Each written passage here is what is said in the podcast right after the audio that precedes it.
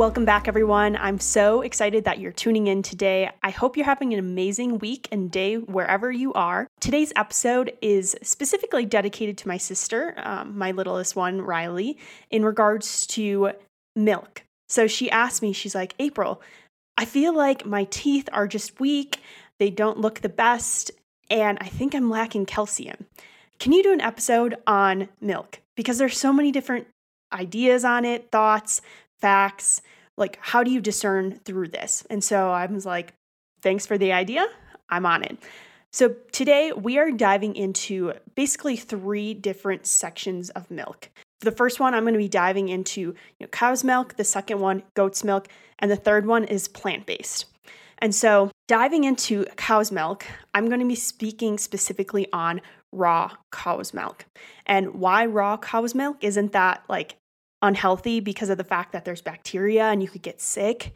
Well, tune in because there's a lot of research behind this, everyone. And I have friends who are now drinking raw milk. They found farms, no matter what state they're in, because of the fact that raw milk has so many health benefits. And I knew about so many of them before this podcast episode and show. However, I did a little more deep dive research just to make sure that I'm brushed up on everything that I want to talk about. And I was just blown away because of the fact that it's actually really therapeutic. And so hear me out here. So raw milk contains so many nutrients, minerals, enzymes, probiotics, all of that. But when it's pasteurized, all of that disappears because the pasteurization process basically gets rid of all of it. It kills all of that.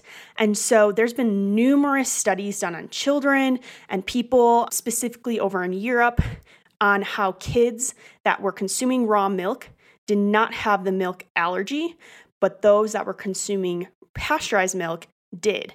There's also numerous studies on raw milk and how there's been children that have, it's been therapeutic to them in the fact that they've gotten rid of eczema, they had less percentage of asthma, and numerous other studies as well. And so I can link my article down below for you. So those are just a few of the things that the benefits that you reap when you have raw cow's milk. So let's dive a little bit into all of the different characteristics of raw cow's milk. So basically, like I said before, there's numerous vitamins and minerals, there's different enzymes, there's different probiotics as well, and all that is erased basically when it's heated. And so let's start with the enzymes. So the enzymes that raw milk contains are actually super beneficial in the fact that they will allow you to digest the milk properly. And so when you get rid of those, that's when the milk allergies arise and you're not able to digest them because those enzymes that were in the raw milk were then heated and then basically killed. And so those enzymes are actually beneficial in the fact that they help you to digest the cow's milk that you're consuming when it is raw. So many times people, when they are like, I'm lactose intolerant, but then they have raw cow's milk, they actually experience beneficial effects in the fact that they can digest it and they don't have those adverse side effects. And then also diving into probiotics, raw cow's milk also contains multiple probiotics, which are when you heat it up, those are all gotten rid of as well. And so these probiotics will also help you to be able to digest the milk better. It'll also heal your gut. It'll get rid of different issues that you may experience in your gut because you're lacking certain bacteria. And these bacteria in the raw milk are actually beneficial. They're not, when you think bacteria, you think bad, but probiotics are a bacteria and you need probiotics to help digest your food, to help you be a regular, to experience good absorption of whatever you're consuming. And so when you don't have enough of those, many times you won't be able to absorb whatever you're eating and you're malnutrited when you don't even realize it. And then also vitamins and minerals. There are numerous vitamins that raw milk contains that are actually, when they're heated, you get rid of them. But then when they are heated and you have pastured milk, they actually end up adding synthetic vitamins and minerals to the milk, to make it look healthier than it actually is. But many of the time, those vitamins are actually synthetic. They're not even natural, and they're not natural for your body to absorb because of the fact that they're basically fake vitamins.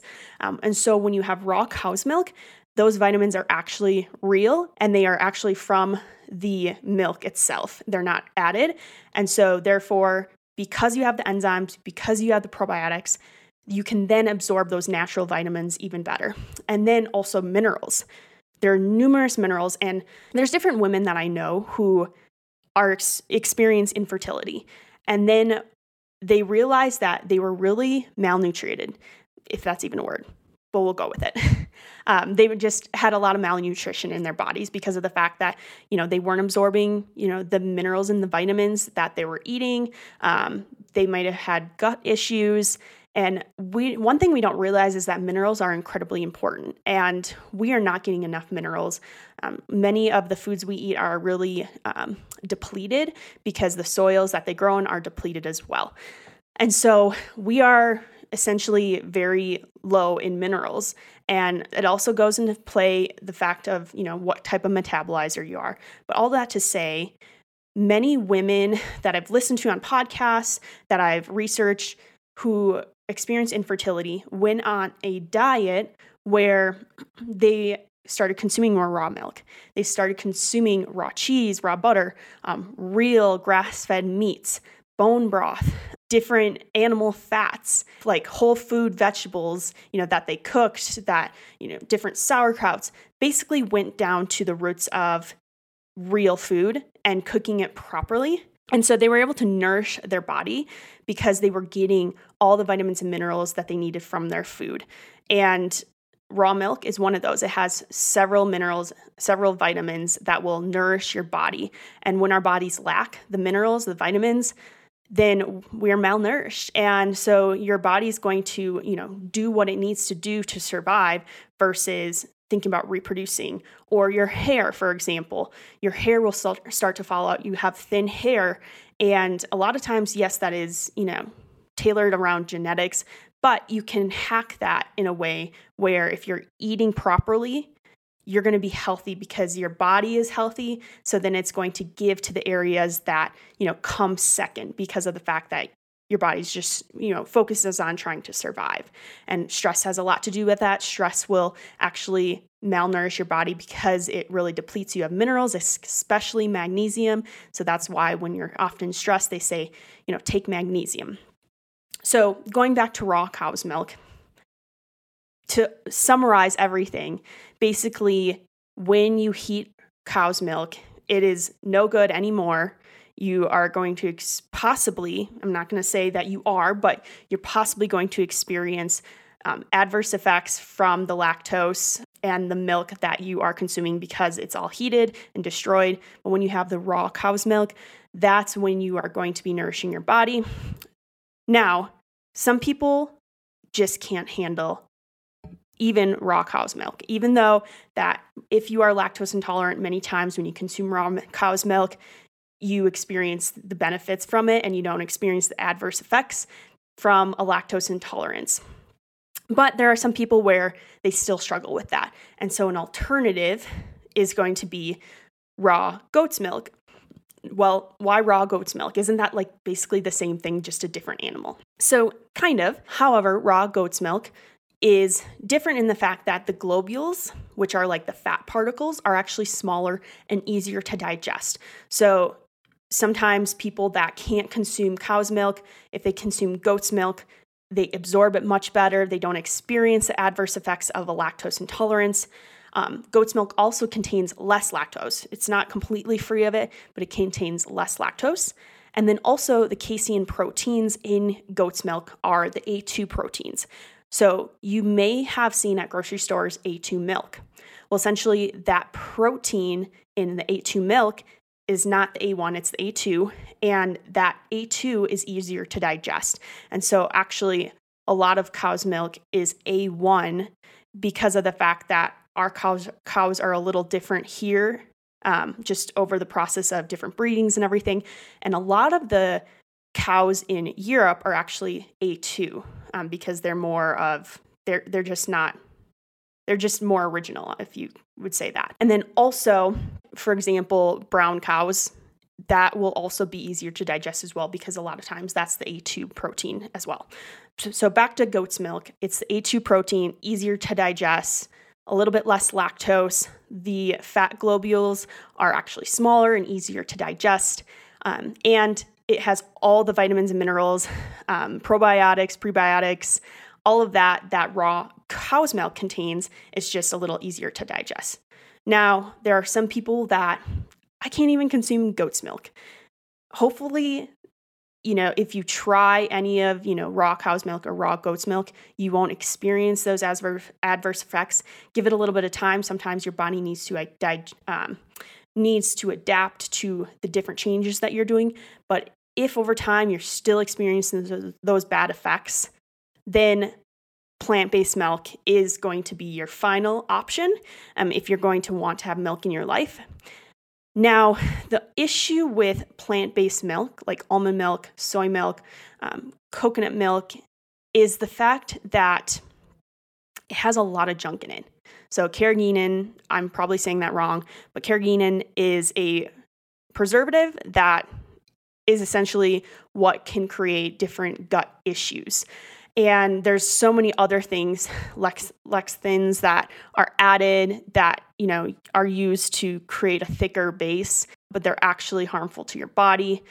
All of that is not good. And so if you're going to do a plant-based milk, the best option is going to end up being coconut milk, but not necessarily silk coconut milk that you buy in a carton, but the actual canned coconut milk.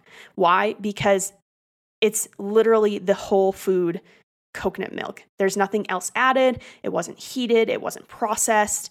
And so when you have raw coconut milk, you're going to get a lot of the benefits that you may get from cow's milk and goat's milk. It's just without the lactose and the casein protein because it's plant-based, but it has a lot of vitamins and minerals, has MCT fat, which I forgot to mention. Goat's milk actually has MCT as well, not just coconuts. And raw cow's milk, raw goat's milk also contain different omega-3s as well, mainly if it's grass-fed. And then when you have coconut milk, you're also getting the MCTs as well. There are also different brands that you can find out there. I know they're few and far between when it comes to like more of a carton-based plant-based milk. Malk used to be amazing. It was just almonds and water and I think some sea salt, but they've added a whole bunch of stuff to theirs now as well, and it's not as pure. Elmhurst, I saw, they contain just almonds and water. If you're doing their walnut milk, it's just walnuts and water. Now, theirs isn't organic, I don't believe, and so organic is always going to be best, but with all else fails and you can't find anything else, minimal ingredients is best. So literally just the nut and then water, if you can find that. And you can also make your own. I've done it before. It does take, a lot of nuts per se to actually produce enough, but you can do that and it's pretty easy. However, coconut milk is going to be like one of the best options when it comes to a plant-based alternative. So that's a summary of different types of milk and my thoughts on them. I'm not a doctor, so don't take my word for anything, but I also love to research and know that we can change our health based on what we eat, based on our lifestyle, and a lot of times you're not going to learn that elsewhere. You're not going to learn that in the doctor's office. They're going to say, "Why are you consuming raw cow's milk? Like, you're going to get sick. That's a dumb idea." Because they're not taught the power of raw foods or like whole foods or the proper cook that you can do on different foods. They're not taught that. They actually have like very small amount of like nutrient classes, like with foods and stuff. So they're going to ask you, why are you doing that? That sounds dumb. And also when it comes to the bacteria of raw cow's milk, yeah, there is a slim chance that you could experience bacteria issues from the raw cow's milk. But I do want to say this.